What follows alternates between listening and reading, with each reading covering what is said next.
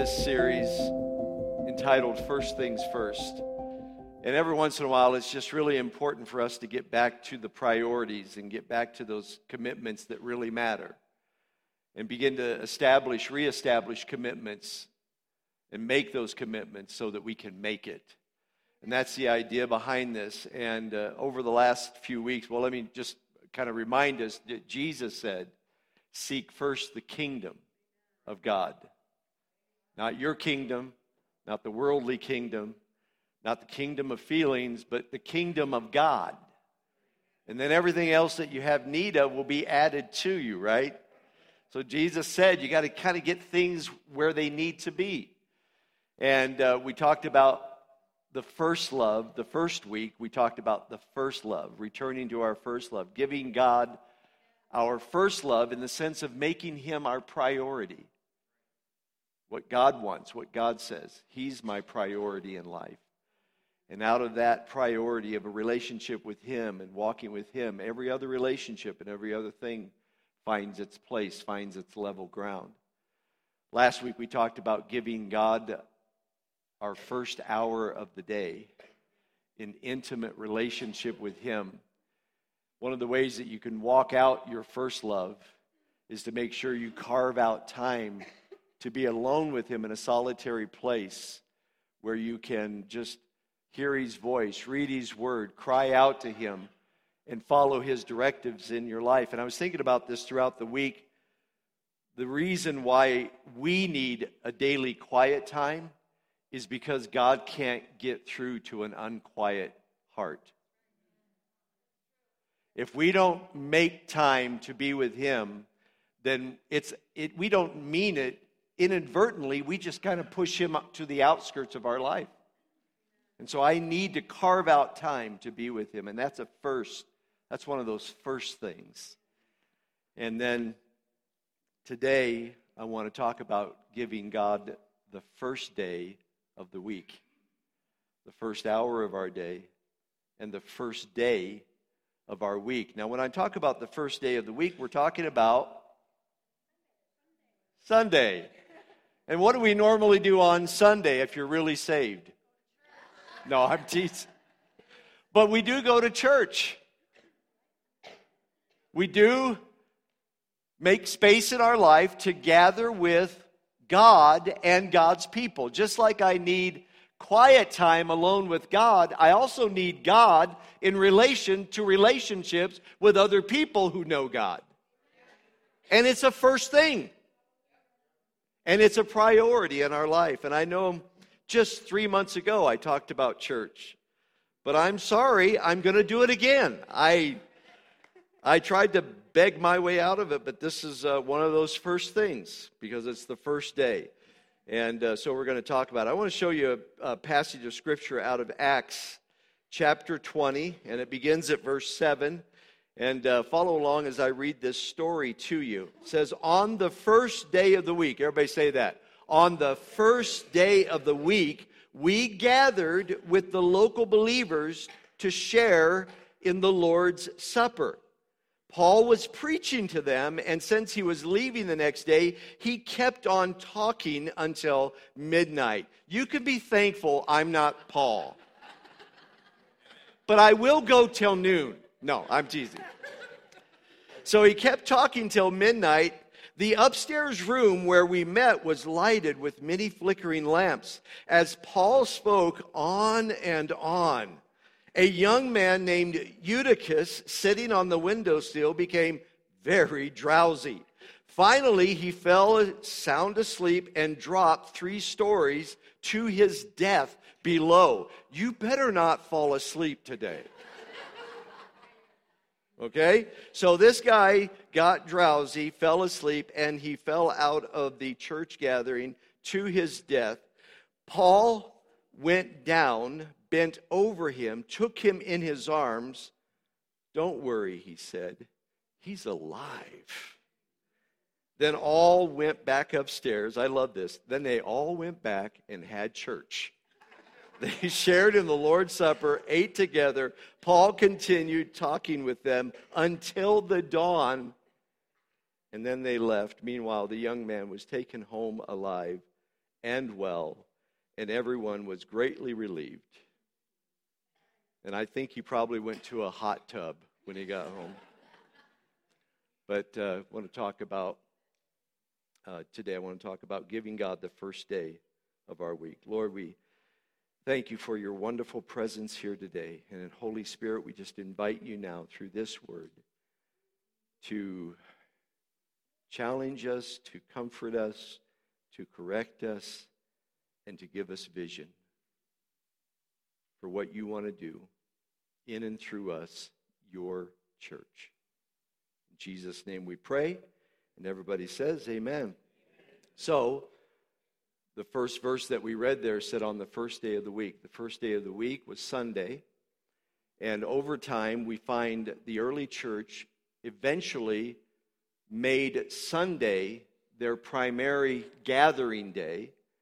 And the reason for that is because that was the day that Jesus was raised from the dead. And so they were they had switched from meeting and they, they met at other times they met they met daily they met they, they had special gatherings but sunday or the first day of the week became the day that the church got together and it commemorated Christ's death and his resurrection. You know, once a year around these parts, we all celebrate Easter. But really, for the Christian, every Sunday is a celebration of Christ's resurrection. His death on the cross and the fact that he was raised from the dead. And we are, we are people who both have been buried with him and are alive in him. And that's why we come together. And so the, they, the, this is what the church would do. And they also called it the Lord's Day. That's when John said in Revelation chapter 1, verse 10, he said, when he got that great revelation of Jesus Christ, and now we see it unfolded in the book of Revelation, it was on the Lord's day, the first day of the week, that the revelation came. He said, I was in the Spirit on the Lord's day when I heard the voice of the sound of a trumpet. And then there was this outpouring and revelation in what we have in the book of Revelation the church gathering together on the Lord's Day became a matter of primary importance to all of those who followed Christ. Uh, and so, coming back to this story that we read, we, we just saw this. Uh, it's kind of a comical. It's it's you know it it just kind of comes out of nowhere. But we see this young man along with many others who were gathered together to hear the great apostle Paul preach. Wouldn't that be exciting to do? And uh, the room was full of eager listeners, and Paul was, as we say, waxing eloquent. And uh, the lamps were burning up the oxygen, the air was growing thin, and Eutychus was fading fast. And he's sitting on the windowsill, and he eventually falls asleep and fell to his death. And uh, Paul goes down there, and God worked a miracle through Paul when he embraced him power went out of Paul, flowed into that young man. He's like, he's not dead, he's alive. And um, so they all go back up and they finish the service together. And I love that because nothing is going to stop him from having church. Now, at first glance, this may seem like an inconsequential story about somebody falling asleep in church and a preacher preaching really long and somebody dying and then being raised to life. But I actually think this story is analogous to what can happen to people in the church. That's what it looks like to me. Like Eutychus fell asleep, I do think many believers fall asleep. They just fall asleep spiritually. They're there, they're engaged to some extent but at over time and through various reasons and because of various reasons in their lives they get drowsy and uh, they're they're hanging in there but eventually they fall asleep and fall away if you will from the purpose of church life. At one time they were excited but over time they got bored. Or at one time they uh, used to be a functioning part of the body, but then they lost their focus. Maybe they got frustrated. Maybe they were coming under some spiritual attack and got discouraged. And whatever, whatever happened, they got distracted. And where they used to be a functioning part, they lost their focus and they became dysfunctional in the body of Christ. And sometimes they were apart. They wanted to be in the middle of things, but they began to drift away, slowly drift away, drowsily drifting off, getting really close to the edge, on the periphery, not fully engaged, on the periphery, if you will, sitting on the windowsill, really close to the edge. And eventually, they were out cold. And they were just out. And this happens to us. I don't know. I think sometimes people tune the church out. They get turned off by the church for whatever reasons. But listen, I just want to remind us here today that regardless of our experiences, regardless of how I feel about church, regardless of what I've gone through in the church, the church is still, the ecclesia is still Jesus' big idea. It's his plan A, and there ain't no plan B. This is what he said he would build all the while that he's gone. He said, I will be building my church, and not only will I be building my church, but I'm going to make it a supernatural force in the earth that hell can never stop. Hallelujah. I know it may look like we're losing battles. I, may, I, I know it may look like we're losing ground, but listen, hell cannot withstand the church that Jesus is building. And his church, the ecclesia of God, comes right down into those little gatherings of God's people and those churches and those local fellowships where Jesus makes his presence manifest in our lives and through our lives. And so Jesus is all about the church. And if Jesus is all about the church, I think we should be all about the. Come on. If it's a big idea to him, it needs to be a big idea to us. If he's committed to it, we need to be committed to it. Amen. Come on, can I get a good amen out there? And so you're never going to believe the title or what I the focus of what I want to go with today. I want to talk about the top 10 reasons why you need to go to church. I know. Hang on. By the grace of God, we'll get through it. And if I don't get through it, I ain't worried about it. I'll pick it up next week. Amen. Why I need church. I had to give you 10 because I was really going to hammer this home. Amen. Top 10 reasons Number 10, because there is power in corporate praise and worship. Come on today. How many of you felt the power of God in this place today? Now, I, I know that I can meet with God, and I try to every day of my life meet with God all by myself. And I feel God's presence at home all by myself. Some days I feel Him, some days I don't. And I'm not even really talking about what you feel, but I'm talking about what is the reality. God said He inhabits the praises of His people. When His people come together, God sets His throne in the midst of them, and wherever God is, by His Spirit and by His presence, there is power. And Paul said in Ephesians chapter 5, verses 18 through 20, he said to the church there, he said, Do not be drunk with wine, which is dissipation. And the word dissipation means which is a waste of life. To be an alcoholic, someone dependent on that substance, you don't need that in your life. What you really need, he said, is to be filled with the Holy Spirit.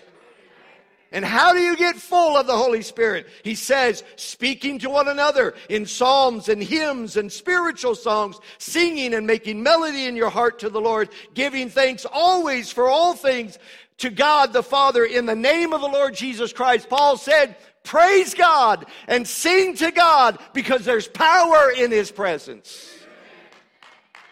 Why we come to church is we need the power of God. There are powers of darkness all around us in our culture. And we need to come into a place, into a place of refuge where there is power. And the way that we walk into that power is when we invite His presence through singing, through clapping, through shouting. Amen. Don't get me started today. I'm feeling it up here. I don't know if you, I don't know if it's the anointing. I'm just feeling it. We need to praise the Lord with God's people. If one can put a thousand to flight, two can put 10,000 to flight, what can 150 or 200 people in a gathering do? Paul said we need the power of God, and we get that through corporate praise and worship. And why this is so important is because there are, there are things that are limiting us and things that are trying to stop us.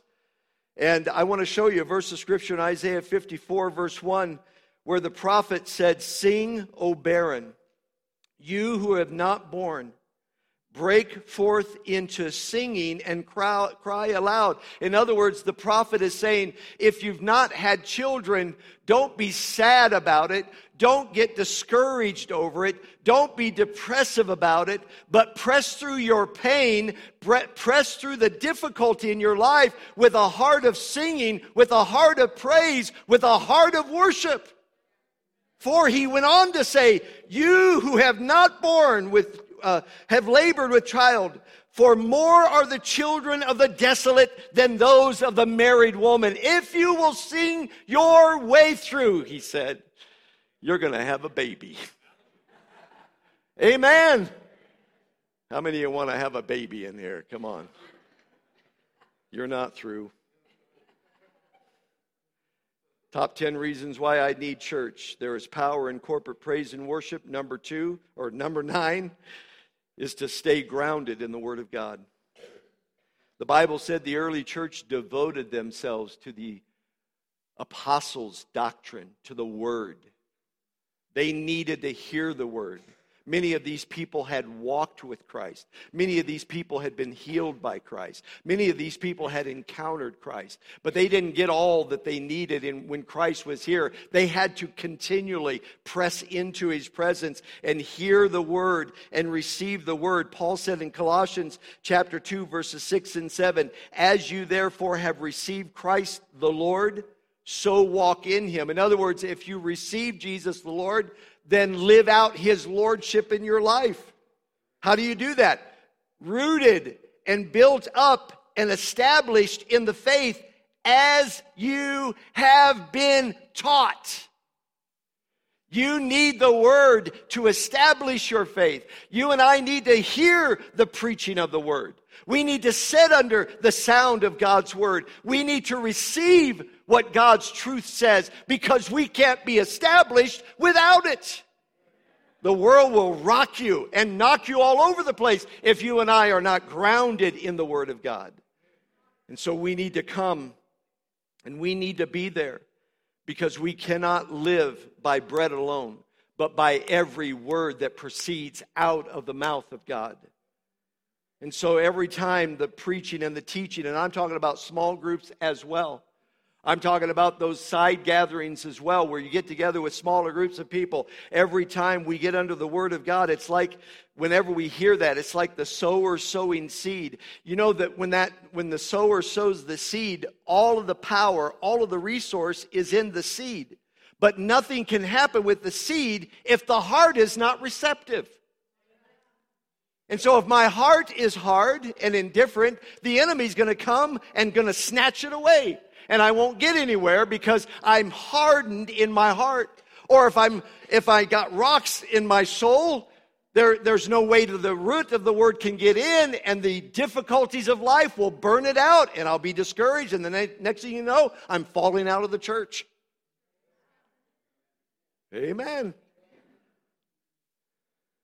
It matters to us. We got to have good soil to receive it, but we need it. So we need to stay grounded in God's word. How we doing? Julie said, "Don't beg for anything, just preach." So I just, how we doing? We doing okay? That's all. How we doing? Top 10 reasons why I need church. because there's power in corporate praise and worship. Number nine, to stay grounded in the Word of God. Number eight, to refocus my faith in God. It's dark out there. How many of you know that? It's discouraging out there. It's disturbing out there. And it looks bad out there. And sometimes we live, we live most of the time outside the walls of the church, which is how God designed it, by the way. Okay? Just so you know, I, I believe in coming to church and being the church and doing church, but I want you to know, I also know that God designed it that we live outside of these walls. But sometimes we make church and living in church just kind of, I just want to be happy and be tucked away from all the pain. No, God wants you to be prepared to live out your faith out there. But sometimes we get so discouraged and disillusioned by all of the problems and all of the lies and all of the deception and, and all of the crisis that we, we get rocked in our faith. And sometimes we drag ourselves into church, and you know, I'm glad that we do that. Some, you know, I, however you come, come. It doesn't matter to God. Just get here. Because when you get under the sound of God's word and you get into the place where you just begin to praise God, you know what it does? It recalibrates your heart to the truth of who He is and who you are and what we are and why we're here. David wrote and he talked about, man, when I was in the when I was out there, he said the world was evil and he said I couldn't stand it because they were getting away with it. And I hate it. I hate to see the evil progress in their ways. And I, he said, I grew envious. And he, and he even said, my foot had almost slipped. I almost just gave up. I almost just said, What's the use? I'm walking away. The world is evil and they're getting away with it. And here I am trying to be God's man and I'm not getting away with anything. And then here's, here's what David said right after he said all that in Psalm 73. But he said, When I thought how to understand this, it was too painful for me until I went into the sanctuary of God. He said, I was discouraged. I was frustrated, but I, this, is, this is my interpretation. But when I went to church, he said, Then I understood their end. Oh, I got it. I, I get it, Lord. I understand what this is all about. And then he went on to say in verses 25 and 26, he said to the Lord, Whom have I in heaven but you? And there is none upon earth that I desire besides you. My flesh and my heart may fail me, but God is the strength of my heart and my portion forever. Hallelujah. Come on, church. Isn't that good news? We need this. We need this time because sometimes we, our heart is failing us. But I need God to strengthen me. And that's what this is all about. And so it helps to refocus our faith. Top 10 reasons why I need to go to church. Number seven, to build friendships of love and support. The Bible said in Acts chapter 2, verses 42, well, verse 42, it says they devoted themselves to fellowship. Everybody say fellowship. And then it goes on in verse 46, and it says this. I think I have the scripture. It says that they continued daily with one accord in the temple, breaking bread from house to house. They ate their food with gladness and simplicity of heart. Have you ever noticed that Christianity is all about food? They ate their food. Today in America, it's all about coffee. They, they drank their Starbucks with gladness and simplicity of heart. So continuing daily. How you like that? The church was meeting daily. And they would go to the temple and meet together. And they would go to houses and meet together. And what was this all about? It was about relationship in Christ. They knew that they weren't, it wasn't, listen, Christianity has never been me centered, it is we centered. That's the true message of the Christian faith. We are all here to walk together with Christ all the way into eternity. And we need each other. And I know we th- sometimes think we don't need each other, but you need each other. We all do. And you're like, I can't stand them. Well, they can't stand you either. But we need each other. Amen. And we're going to have to get over it, as Kathy, my good friend, says. Cry me a river, build a bridge, and get over it. That's what that's her. If you notice in the scriptures, the body of Christ or the church is the church is described as the body of Christ. The body, not bodies, the body of Christ, with many members, but it all makes up one body. The, the church is also called the family of God. We got one dad, we got one elder brother, and we're all brothers and sisters. That's what we are. The Bible also calls us a flock of God. We're a bunch of dumb sheep, but we need each other. Amen. God in His Word calls us the temple of God. He said the church is the temple of God. And Peter described the temple of God that we are all, each every one of us, are living stones built one upon another. We don't do this by ourselves. We can't be successful by ourselves. We need to be a part of what God is doing in the church. Amen. And so, and then we're called, all of us together, are called the bride of Christ. See, all of those terminologies are very relational centered. The need of each other. And we need each other. Christianity, as I said, was never me centered, it's a we centered faith.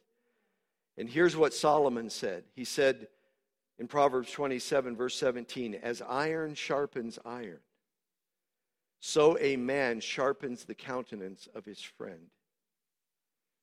So here's what the church is all about. We're here to sharpen everybody. We're here to sharpen each other. We're here to help each other get our cutting edge so that we can be the best version of what God intended us to be. But when you think of sharpening a knife, and I'm not, you know, this is, here's, here's a couple of things I understand about sharpening a knife. There has to be intentional friction and careful precision. It, there has to be, you know, but you know what happens to a lot of people when this starts happening? They're like, I'm out of here. That's the wrong move because iron sharpens iron. Now, we're not here to be mean. And I don't, I don't even really like throwing word, around the word accountability because that almost seems like, you know, kind of an oppressive, like somebody's, you know, keeping tabs on me and make, you know, but, but, but, but we are here to um, help people recover, help them find their way, overcome their struggles. We're here to restore them when they fall, refresh them when they're weary, remind them of the truth. Kim used to tell me all the time years ago because I believe so many lies. She said, Whenever you start believing the lie, call me, I'll tell you the truth. you need somebody to call you up and tell you the truth. Amen. Come on, can I get a good amen? Whoops, sorry. Trying to obey my wife. Top 10 reasons why I need the church. Number six, I'm doing okay. I'm not doing too bad. Number six, we need to pray with and for one another. The Bible said in Acts chapter 2, verse 42, that the church devoted themselves to prayer. That's one of the big things you do as the church. Jesus said, My house is to be a house of prayer. When my people get together, I want them to get together and pray. I want them to call prayer meetings. I want them to be willing and ready to pray and fast if necessary. He said, in fact, when I go away, they're going to be praying and fasting because I'm no longer here. And they're going to need to hear from me and they're going to need to find their way through some difficult things and they're going to need to they're going to need some extra insight on how to handle battles and struggles in life. He said, "But I want my people to pray." And you know why the church prayed like they did? Is because Jesus prayed like he did. And he not only led by example, but he instructed and he taught them over and over. It's one of his big topics on how to pray and to keep on praying and to pray with boldness and to pray with courage. Because, why? Because things happen when God's people pray. Now, I know, I know that sometimes we don't see our prayers come through. But listen, church, we don't have another option. God said we must pray and he gave a parable that men ought always to pray and never, ever give up. No matter what your, no matter what comes against you, he says, I want you to be a praying church and never give up. Keep on believing that things are going to change. And so that's what the prayer, that's what prayer is. It is the act of believing God no matter what we're faced with right now. I love Charles Spurgeon. He said that prayer is the slender nerve that moves the hand of omnipotence. That's why we pray, because when we pray, God hears and responds to our prayers. This is why Paul taught the early church in Ephesus, Ephesians chapter 6, verse 18. He said, And pray in the Spirit. Let me just stop right there. I believe that in the Spirit means I want to be Spirit led in my prayer time. But I also believe that it means pray in your spiritual language. Because there are times you can't put your natural words to what you're praying about. And there is a prayer language that we receive. Paul said, I pray in tongues more than everybody else. When he was correcting people who were abusing tongues in their church gatherings, Paul was, he said, I'm not, I'm not here to say speaking in tongues is wrong. Uh-uh, I pray in tongues more than everybody else. And he said, Here, pray in the Spirit. And he used the same term, terminology when he talked about praying with spiritual language. He said, I pray in the Spirit. Why is that? Because there are things in the spirit realm that I can't articulate, but by the Spirit of God I pray in faith and things happen. And I don't care, we're going to be a tongue talking church. Amen. And so Paul said, pray in the Spirit on all occasions with all kinds of prayers and requests and just for my sake, that means even when the kids say, Can you pray for my dog? Okay. He said all kinds. I was one of those religious freaks that were like, Why are we praying for animals? They don't matter. But I guess I got corrected. All things. Amen. Amen. Some of you didn't like that. Pray with all kinds of prayers and requests with this in mind. Be alert and always keep on praying for all of the Lord's people. That's why we offer prayer up here at the end of the service, because we may be talking about this, but you may be going through that. And it doesn't matter. If you need prayer, you should come and receive prayer. Bible says, call the elders of the church. In fact, let me just go ahead and give it to you. It's found in James chapter 14, verses 15. It says, Is anyone among you sick? Let him call for the elders of the church and let them pray over him, anointing him with oil in the name of the Lord. And the prayer of faith will save the sick, and the Lord will raise him up. You know what I'm choosing to believe? That. I'm not gonna, I'm not gonna believe my experiences unanswered prayer. I'm going to believe the promise of answered prayer. I'm going to keep going after it because it says right here in God's word in the book of James, anointed and given by the Holy Spirit, that God said, I will raise them up. Amen. Amen. So we need to pray. This is why I need to make it to church because we need to pray for each other. Because every one of us in this room are facing battles in our homes. When Paul said, pray on, on, on all occasions, keeping this in mind, right before he said those words, he was talking about the spiritual warfare that every one of us are going through. And he was saying, everybody's in a battle of some kind in their marriage, in their finances, in their body, in their emotions, in their mind. They're in battles, they're going through warfare. How do we get through the warfare? You call in reinforcements. Amen. That's what prayer is. It's just reinforcements. Woo, come on now. So, top 10 reasons why I need to go to church. Number six is to pray with and for one another. Number five goes along with it to create a space where miracles can happen. I believe that when we come together, we're, we're making room for God to move in this place. Acts chapter 2, verse 43 says, in 42 it said they were devoted together. And in 43 it says, and everyone was filled with awe at the many, everybody say the many, the many wonders and signs performed by the apostles. God was moving whenever they were coming together. Now, how many of you know that God can move anywhere, anytime?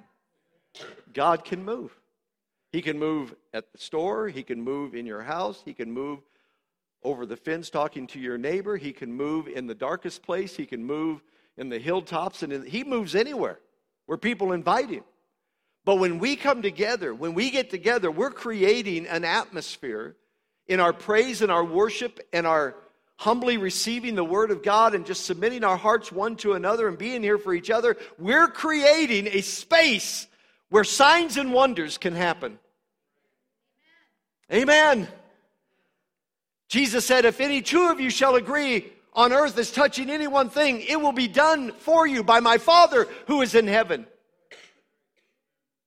And so we got to come in with that heart of faith and know that we're making room for God to move here because we want God to move here. I don't want to be a church that has a form of godliness but denies the power thereof. I don't want to be that church. You're probably thinking, well, then just get out of the way, would you? I want to be a church where there is power. I want power to be an earmark of our church. We can't, I don't want to have a form of godliness. I don't want to look the part. That's boring. I want to be the part, don't you? And we got to press through our discouragement on this. And we got to keep going after this because the enemy's trying to stop.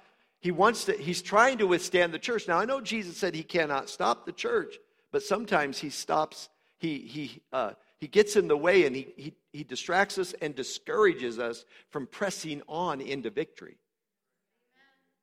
individually, as well as even corporate gatherings. But we don't want that. I'm reminded of Peter and John when they had been threatened to never preach in Jesus' name again. As soon as they were released, you know what they went and did? They called a church prayer meeting. And they got together and they said, hey, they're trying to stop us from preaching about Jesus. And so, you know what they did? They went to prayer. They didn't come up with a petition to sign, a strategy to come up with who we're going to vote into office. No, you know what they did? They prayed.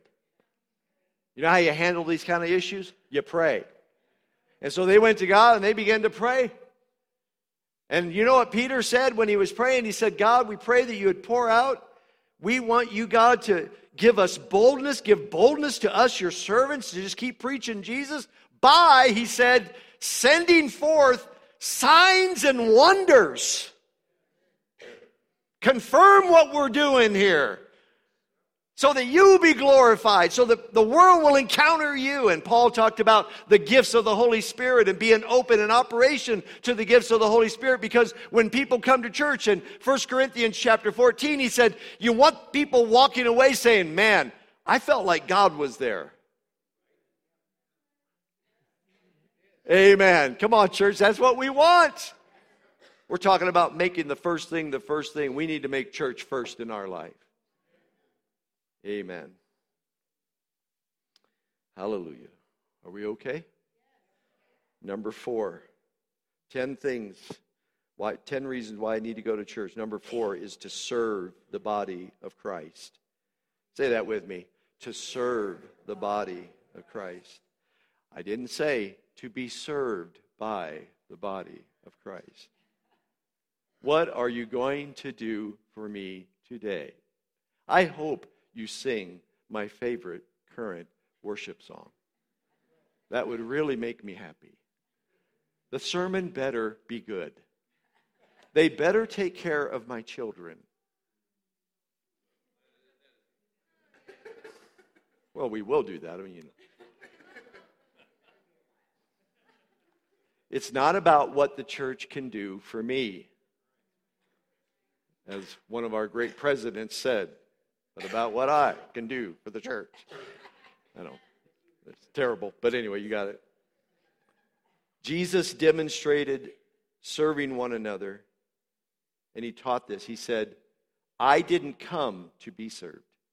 How many know that Jesus is Lord of Lords, King of Kings? We're going to all fall down at his feet one day. We're going to take our crowns, all of our worldly and earthly and spiritual achievements, and we're going to throw them all at his feet. And because he's our Lord, we live for Him. We want to do everything we do for His name and for His glory. But He said, I didn't come to be served, I came to serve you. And He washed the disciples' feet and He said, I'm now I'm showing you literally what serving really looks like. You get your hands in their dirtiness. You humble yourself where you get down below them. And you embrace that dirty part of their body. And you help clean them and you help better them and you help refresh them and you help restore them. That's what, that's what the church is about. And so when we talk about ministry, whether it's worship team or small group leader or you know somebody behind the scenes helping or working with our children, what are we talking about? Foot washing. That's what we're talking about. We're talking about it's not about me. It's not about me flaunting my gift. It's not about me looking good to everybody else. It's not about what you can do for me. It's how can I help you? And it's called serving. That's why I need this place, because I need to serve God's people. Amen. And Paul taught this in Ephesians chapter 4, verse 16. He said that Jesus makes the whole body fit together perfectly as each part does its own special work. It helps the other parts grow so that the whole body is healthy and growing and full of love. You want to be a part of a loving church? Get involved. Do, hey, I'm going to do what the Bible says do your part. You got a part. What are you doing? Is it functioning? It's not about you, it's about them. Amen. And so get involved. It's a, it's a statement of fact that says that 20% of the people in churches usually do 80% of the work. I don't know if that's true around here. I don't know what the percentage is. I'm very grateful for whoever is serving and whoever is leading and whoever is loving and whoever is doing things and out in the open or behind the scenes. Thank you, thank you, thank you so much. But everybody is a part. And everybody must participate. Amen. I got to move on. 10 reasons why I need to go to church. Number three, think, talking about this is to build a healthy family and a happy life. How many want some healthy children? Healthy marriages? How many like a happy life? Acts chapter 13, verse 52 says, And the believers were filled with joy and with the Holy Spirit. Can, do you believe that that can be our reality? Come on, can that be our reality? Church gatherings, bring in your family, bring in your life, bring in your, your, your kids in this place, lays a foundation for your house. It helps to do that. We're not here to replace your leadership. In fact, we're not here to take over your job as mom and dad. That's not our job. We're here to help you. That's why we do what we do. We want to be of service to you. We want to help you along the way. But we're not here to do your job, but we're here to help you help yourself, so to speak, to do and to be all that God wants you to be in your home and in your families. And so the church and studies show that it's really healthy and it creates happiness to be a part of a church. Studies show out of a, uh, some, some universities in our nation that are not godly universities, by the way, they say that people who attend church tend to live longer than the general population. And the reason for that is because they learn life giving principles through God's word that help them to make lifestyle choices that don't bring death into their life and help them to make, uh, you know, to figure out who they should be in company with in their life. Amen. They are generally happier, these studies say. Marriages tend to be stronger, experience less divorce, and it gets even better when both the husband and wife attend together and not just one of them. Church children generally grow up to have stronger marriages in their life become less likely to be sexually active or abuse substances. These are all godless studies that have been taken out there. They tend to perform, children tend to perform better at school and when they get a job eventually, and they need a job. They need to go to work. Get out. My dad woke me up one day and said, Shave that hair off your chin, take a shower, we're going to get a job. That was my introduction to getting a job. and, uh, but it's really, it's really good for you to go to church. It's good for you. It's good for your family. It's good for your children. Amen. Doesn't sound very spiritual, but it's still good. It's called the goodness of the Lord. It's good for you. Top 10 reasons why I need to go to church. Number two is to be a light in the community. On the day of Pentecost, when the Holy Spirit was poured out, every one of them received a firelight on top of their head. And that was not only symbolic of the purifying presence of the Holy Spirit, but it talked about the illuminating light of God's presence upon them. And the whole city heard the rushing mighty wind. And they heard the explosive thing that was going on. And they were all gathered around to this place called the upper room. And those people that were uh, filled with the holy spirit and so on fire in that gathering stepped out of the place because god doesn't want us to live inside the four walls. He wants us to get out of the four walls. We need what we do in here but it's for out there. And they went out there and they began to preach and there were thousands of them and they were on fire. I don't know if the flame was still flickering above their head, but they had a fire in their belly. And they began to preach Christ. And the people heard it, and the Bible said they were cut to the heart. And they said, What do you want us to do? And Peter said, Repent of your sins, believe on the Lord Jesus Christ, be baptized in water, and receive the Holy Spirit for yourself. That's just cutting it right to the core. Hallelujah. That's what you need to do. And they did it. 3,000 people gave their heart to Jesus Christ on that day the church was birthed. And what happened is because the church was on fire. They had a firelight in them. And when we come together, and this is why we need to come together, is I believe that we become, as it were, a lighthouse in our community. And it's not about us getting our all lit up in here and getting excited in here and then going out there and not doing anything with it. And no, we need to get, it's kind of like we need to keep our uh, the oil in our lamps full so that the light can burn, so that we can be ready, so that the community can be impacted. Amen. Jesus said in Luke chapter 8, verse 16, He said, No one lights a lamp and then covers it with a bowl or hides it under a bed. A lamp is placed on a stand where, it light, where its light can be seen by all who enter the house. You know what Jesus is saying? I didn't pour out my firelight of the Spirit upon you to keep you hid away and not have an effect on the world. God wants to transform this city because he loves this city and all of the surrounding areas, all the way out to Deer Lodge. We got deer lodgers here. And if Anaconda's here, people from all over. He lit us up to be a light. Amen. I'm trying to hurry. I'm passing over good things here. Hey, top 10 reasons why I need to go to church. Not only to be a light in our community, but the last one is this because God said so. That's why. You're like, you could have just said that at the beginning.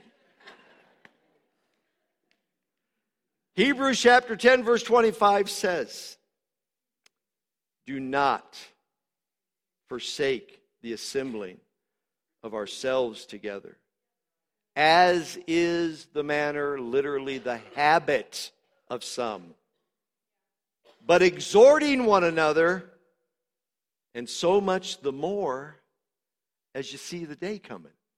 What day? The day of the coming of the Lord.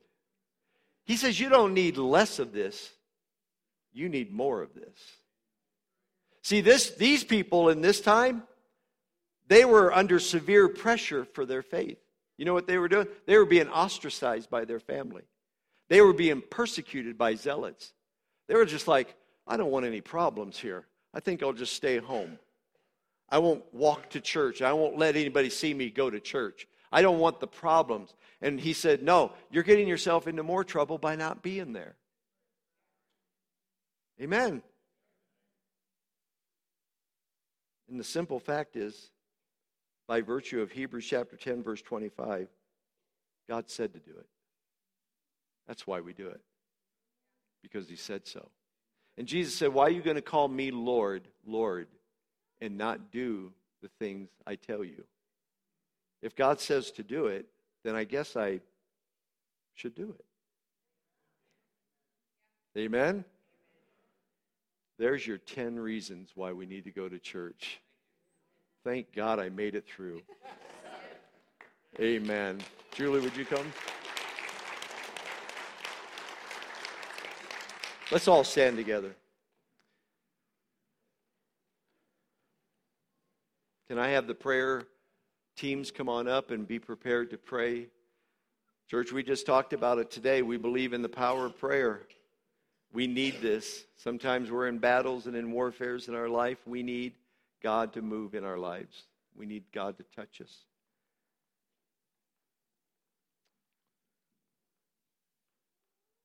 Lord, we do not want to have a form of godliness and no power. I pray, Lord, that every time we come here, we come with a heart of anticipation, of readiness. Even if we're coming out of some really difficult places in our lives, even, even if we have to drag ourselves to be here, it's not about legalism. It's not about we're trying to earn favor from you. It's coming to the realization I need this. I need to be here. I need to be with your people, just like I need to be with you privately. I need to be with you corporately. Because it's not just me and how I feel, it's about what we are going through. So, Lord, I pray. And, church, would you, and would you just join me in this prayer? I'm, you could say it out loud, but I'm just asking God, just, Lord, just pour out your Holy Spirit upon us in a fresh way. Let the sound of a mighty rushing wind blow through this house and over this congregation, and not only this congregation, but all of the congregations in the city of Butte, in the city of Anaconda, in the city of uh, Whitehall, in the city of Deer Lodge, and all this, this region, Lord. We pray for the sound of a mighty rushing wind, God, to blow over your houses, and God, that the fire of your Spirit would light us up. And God, that that, that fire that tongue of fire on our head would get in our belly and it would be on our tongue. God, we want to put you first in your house with your people. And we want to say, like with John when he got the revelation, I was in the Spirit on the Lord's day. That's what we want. We want to be in the Spirit on the Lord's day. We welcome you here, Holy Spirit. In Jesus' name. Amen, church. Amen.